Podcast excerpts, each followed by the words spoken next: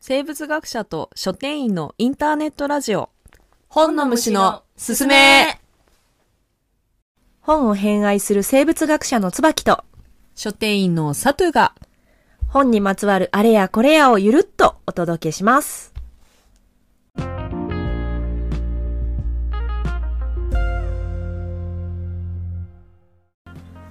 いや早速第2回お送りしてるわけなんですけれども ね椿さん何か大きな違いがあるんですが、わかりませんか私たちそう、良いマイクを買いましたおめで とうあの実は実はっていうほどでもないんですけ ど聞いていただいたらすぐに。いや、わかるんですけ どね。そうそう。第1回、あの、ちょっとカフェでカフェでね、そう撮らせていただいたんで。いや、あの、これ、あの、今、あの、テイク2なんですよね。そうそうそうそう。そうなんですよ。そうなんですよね。テイク1を撮ってみたんです けど、なんか、まあ、それもそれでいいんですけど、うんすごい、なんかこの2冊の、あの、お気に入りの本を紹介しようっていうことでやったんやけど、 40分撮ったよね。あ結構 ね、すごい頑張って長尺で。そうそうそう、やったんやけど、ねちょっとね、硬かったね。そうなんよね。そうそうそう。あの、うん。内容はね、あの、悪くなかっちたなと思うけ結ど構面白いとうんょっとなんですけど、違いさんん。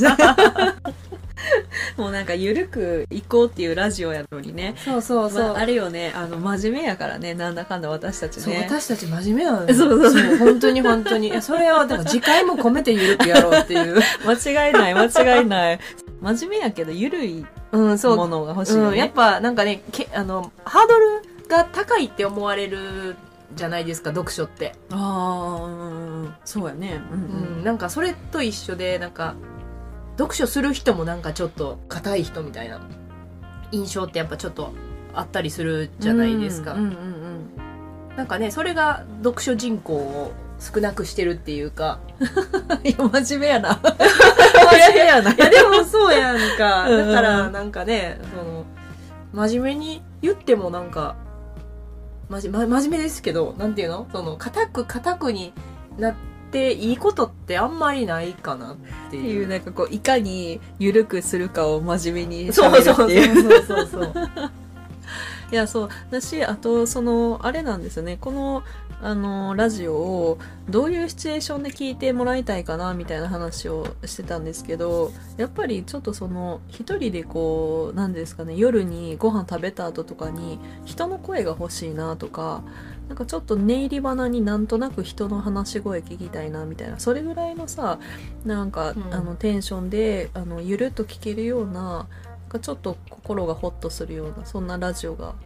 あったらいいよねって話で始めてたんでうん、なんかこの本日の2冊みたいなちょっ と違ったな。違ったなみたいななんかそれもあのやりながらで分かったことなそのうでそうそう、ね。やっぱやってよかった、うんそうやねそうやね。ね、テイクワンのあの硬いやつもなんかそれはそれで まああのあの公開しても面白いかなとは思うんまであすけどそうね。そうねうんうんうん結構まあ本当に言われてることではあるけど、あの小説の入りの一文っうてすごくなんうんかうんそのやっぱ印象づけうんうんるすごい強いうんあの一文じゃないですか。であのい一番その印象的やった一文っていう意味で、うんうんその今日ママンが死んだっていうあそうそうママンが死んで確かその後に太陽が暑かったから人を殺したみたいな2文目が入った覚えがあんねんけど、ううなんかその異邦人ってそういうそこがあの主じゃないんよねその物語の。うんうんうんうんうん展開のうんだけどそのなんかこの最初の一文があまりにも私にとってやけど強烈すぎて、うんなるほど。そう逆にそのストーリーよりこっちの方がなんか鮮明に残ってるうへえんでもなんか全然覚えてないもうそれこそ25年25年過ぎやな20年ぐらい前に読んだだか、からら、あのー伊豆の踊り子やんねえっ、と「トンネルを抜けるとそこは雪だった」だっけ違ったあれそれ伊豆の踊り子だっけ違ったっけ川端康成じゃないそれあれ違うちょっと待って 誰やったっけな「トンネルを抜けるとそこは雪国だやっっぱたりかそな」の雪国だよそれ そうか。雪国、 雪国やから、雪国やのに、伊豆の踊り子やとちょっとあったかいよね。確かに帰ってるよねどこかにねトンネル抜けて帰宅してるよね帰宅してるるよね。すいません。川端康成の雪国ですね。あれはでも確かにすごいあの印象的よね うん、もう、あの、やっぱりその、うん名文のその、あうのん、うんあの、初めの一文っていうので、絶対出てくる、うんあの一文だと思うんですけどねうんうんなんかそのストーリー、正直もうちょっと忘れてしまってるんですけど、だってタイトル間違えるぐらいやからさ。だけど、その、やっぱりずっと残るその、小説を始める一文ってあるようんね。うんあのやっぱ人間失格がそれを言うと私はすごいやっぱ印象に残ってるなあーうん。恥の多い生涯を送ってきましたああ、はいはいはいはいはい。うんうんうん。まあ、あれはうあのそんな内容と乖離がないよねあそうやねんそれもまた印象を強めてるんかもしれんねう、んうんうん、人間失格っていうその結構センセーショナルタなイトそルものねんそうだよねでそれで書き出しが恥の多い人生やからうもんう、うんそりゃ中高生の心を捉えて話さないよ ねいやもう大人の心も捉まえあてそかうらやねもう話さない、あれは多分結構あのの読む年代によって感じ方違うんちゃうかなあ感じ方っていうか没没入がうんなんか今初めて読んだらあのあの多感な時ほど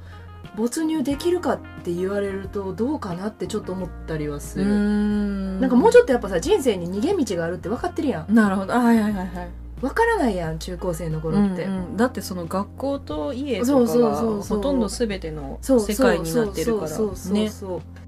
うなんか高校卒業しないとかさそんなのなんか、あかんみたいな脅迫観念みたいなのあったやんかあの頃はやっぱりなんかそのあれよねそのそれしがかないっていうかあそうそうそうそのこの学校を例えばその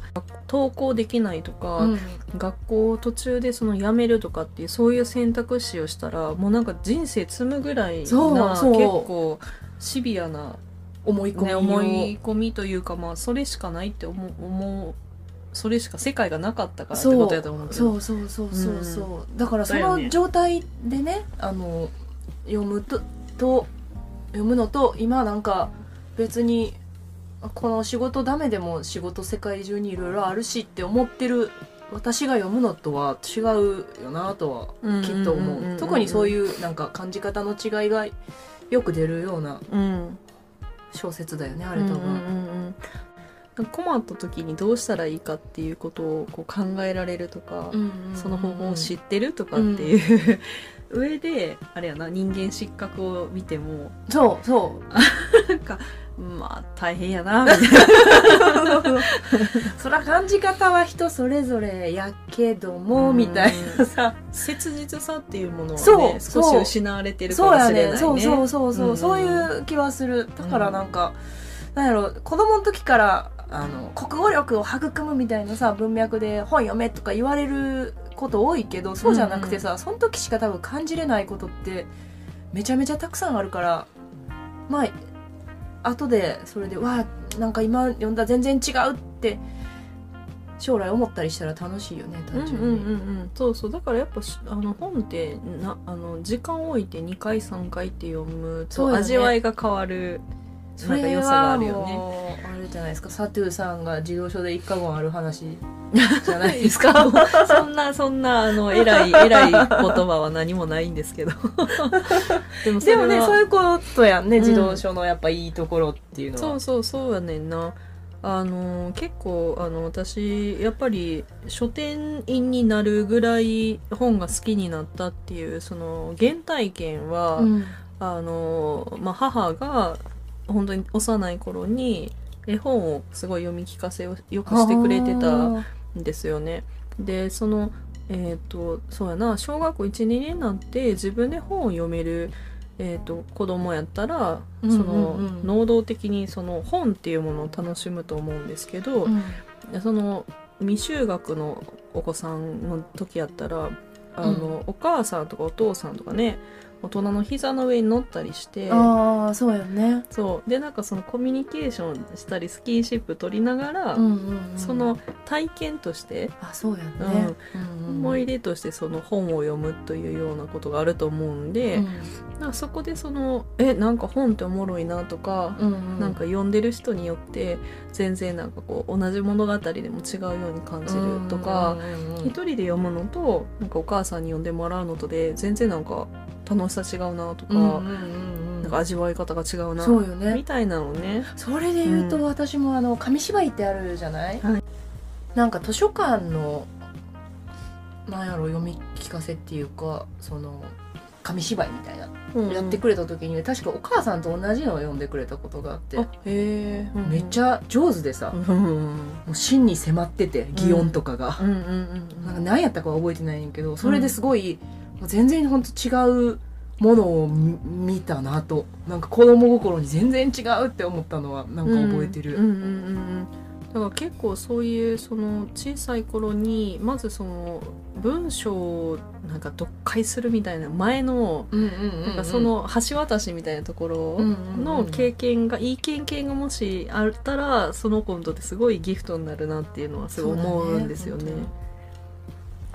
ちっちゃい頃読むその音のなんか遊び言葉遊びみたいな体験とかあと絵の一つ一つを楽しむみたいなところとかからなんか大人になっていくとくるとまたちょっと深みがこうそうやね。増したりする。ああのね、えっと「小さいももちゃん」っていうさあの本知ってるいや知らん。あのももちゃんとあかねちゃんの本っていうような、シリーズが。小さいももちゃんっていうのが一番最初に出てて、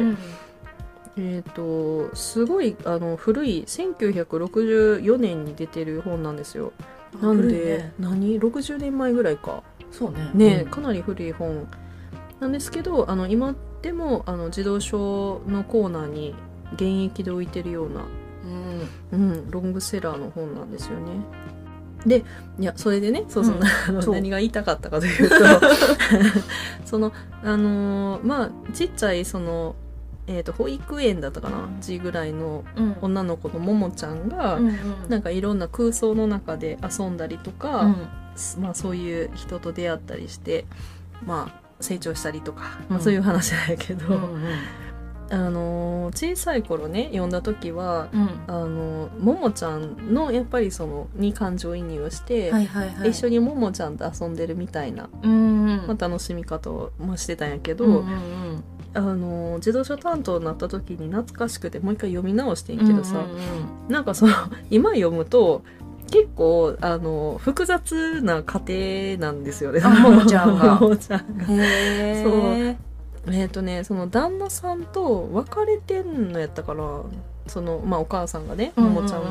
かなんかでシングルマザーなんですよ設定が。あそうなんだ。うんへーその時代でなかなかそうなんよ珍しいよね。そうなん最近やったらねまだそうね。今やったら全然普通にそんなんそうやね。あるけど、うん60年代の日本でシングルマザーで、うんだからあの物語の中にお母さんがでかあの、えー、と仕事をするからもももちゃんゃんを保育園に預けるっていう設定なんよねそれはめねその時代に考えたらレアやねレアやんね、うんだから実はそのももちゃんとお母さんが置かれてる境遇っていうのはうんその60年代のその当時にしてはかなり結構実はシビアなものだったりりもするねんけど、なんかそういうことを大人になって読むとそうやんねの上でその、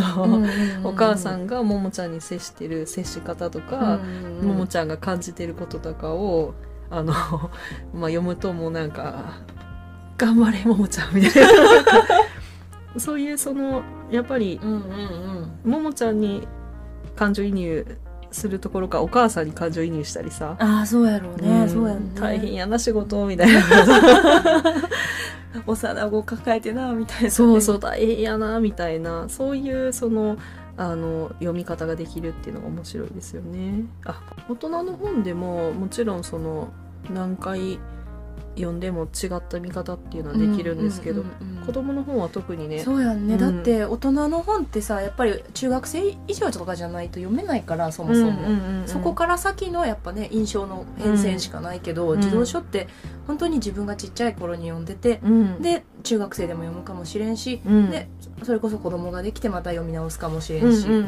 んうん、そのあたりのむしろいろんな人のストーリーって聞きたいね。いや本当にねねそう思うそう思う結構面白いと思いうやい絶対面白いようんね。うんうんうんなんかちょっと続けてであれなんですけど、うん、あのもう一個その あの捉え方が変わった本っていうので、うんうんうんあのハックルベリー・フィンのあはいはい冒はい険はっていはいいうあうんうのんトム・ソーヤの冒険の続きで書かれた、うんうんうんうんまあ冒険ものがあるんですけどマーク・トゥエインかうんそうそうそうそうんんんなんですけどこの本ってさあの読んだことあるハックルベリーって。んいやないと思う私、なんかまあこのタイトル通りさ、んこの、まあ、ややんちゃっていうか独立心が旺盛なうんハックルベリー・フィンっていう男の子がうんう、んあの家から飛び出してなんかイカダに乗ったりしてあの黒人の奴隷の人うんと一緒に、まあ、冒険というか旅をするっていううんうんそういう話なんやけど、あのちっちゃい頃さあの読んでた時はうんなんかワクワクする冒険譚みたいな風に捉えて読んでてんけけど、大人になってから読み返すと、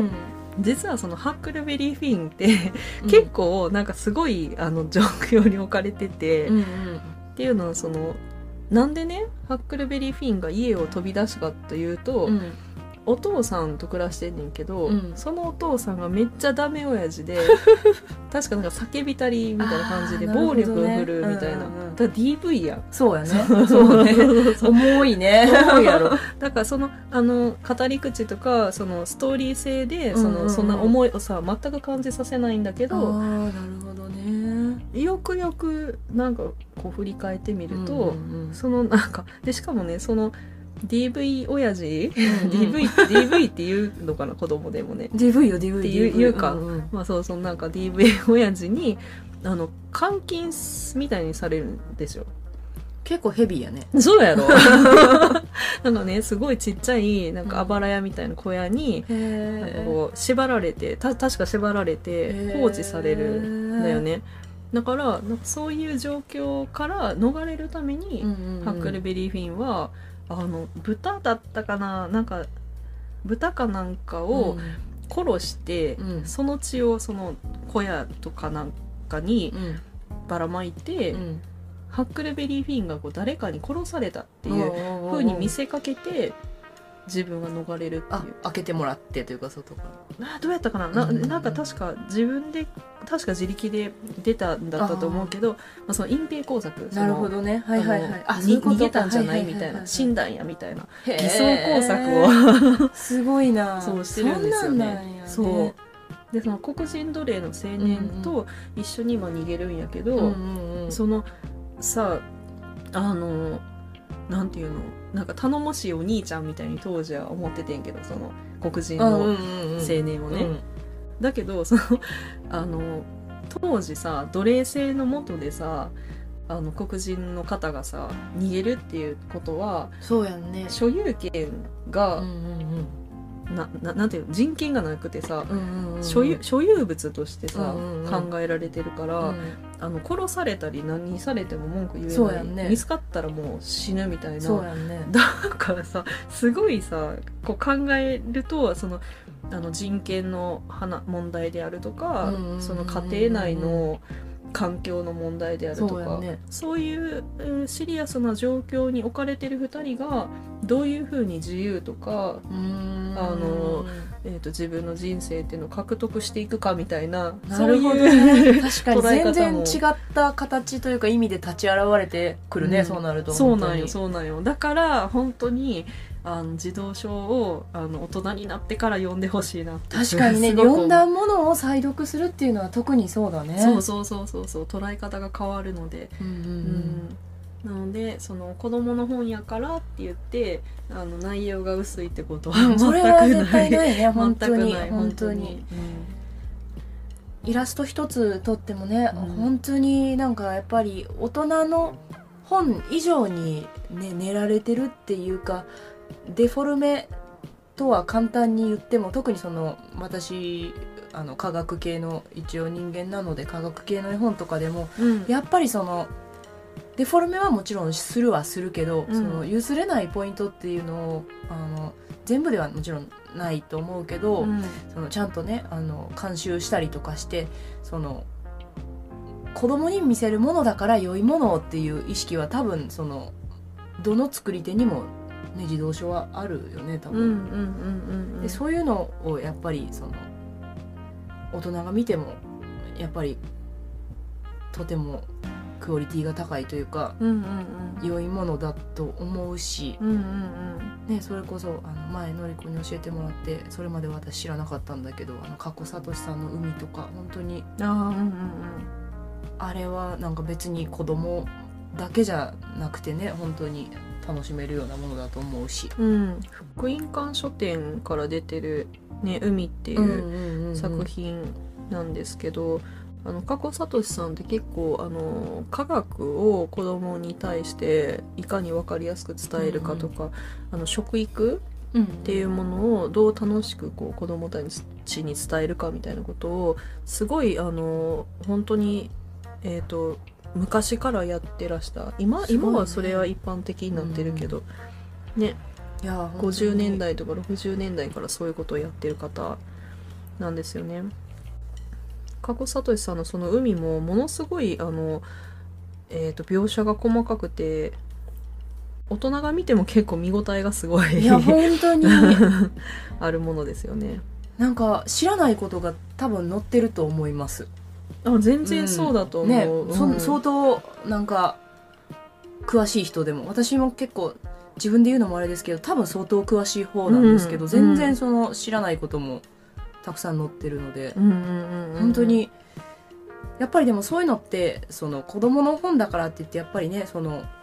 届かなかったりするので大人がそれこそちょっと入門書みたいなのを探してる時にやっぱ児童書って選択肢に入んなかったりするんですけうど、ううそれそういう使い方使い方って言ったらちょっと言い方悪いかもしれないですけどなんかそういうような活用の仕方もあると本当に思うし、うんうんうんね、単純に楽しいっていうのももちろんあるしうんうん児童書ってね本当大人に読んでほしいし私も、ね、あのサトゥーに言われるまであんまりそういう意識ってなかったんだ けど。そうやねなんかこう子供の本から卒業して大人になるみたそいうなそういうんじゃないよね。 そうそうそう思ったりしがまあてか私もそう思ってた時期もあるんですけどね、うんうんそんなことないしあの私その書店員をやる前に図書館で働いてたんですけどあそうだったそうだったそうそうそうあの、えー、と図書館司書っていうその資格を取って、まあ、そういう仕事に就いたんですよね。でその師匠の資格を取ってる時にあの調べ物をする方からこれこういう本探してるんですけどうんう んみたいな依頼を受けた時にレファレンスっていうそういう業務があるのねうんうんうん調べ物っていうう。んうんでそれを学んでた時にやっぱりその司書の教科書にもうんまずはその児童書のあー図鑑とか、そうなんやうん、絵本とかを、あの与えれっていうようなことが書かれてたりするんよね。やっぱりそのどれだけ知識がない人でも、誰誰が読んでも分かりやすくそうやねそうそうそうそうでしかもあの正確性が高高いい、ね、うん大人の本ってあのすごくバリエーシバラ,、うん、バラエティがうんうん豊かうんなのの裏返しであの結構その質玉石混交っていうか、ね、そうそう玉石混交うんなんか質の高いものもあれば、うんそうでもないものもあるよねその中には、まあ、そあの本正確じゃない情報っていうものが書かれてるものうんうんうんも、まあ、あるんですよね。でそれをその正確かどうかっていうのを知らない人が判上断級する者のだっよて、ねでもすごくそれって難しいうんっていうことから考えたら子供の本はその子供が読むからうんうんうん正確にこうねせなっていうので。そうだよね大人の良心が発揮されるよ そねうそうそうそうそうそう そういう意味でやっぱりあのちゃんと練られた本が多いっていうのうんは特色かなと思うんですよね。なので皆さんも私も含めて、ね、児童書を児童書と子供のものだからというふうにね侮ったら結構損してるのでいやね結構ね単純に面白いそのうで読んでそほうそしうい、だよね本当に本当にうん、じゃあ今回は はいこんな感じでそうですね結論結論とか出出さないけどうん自動 書読んでくださいはい、まあ、あの、結局、いつも結論は本はいいよっていう、 そうそうそうそうおもろいでっていう話ではすい、ね。そんな感じではい。では今回は、えーこのぐらいで、えーなんだろう終わり終わりたいと思います。はいではまた、えー皆さんも良い読書体験を良い読書体験を。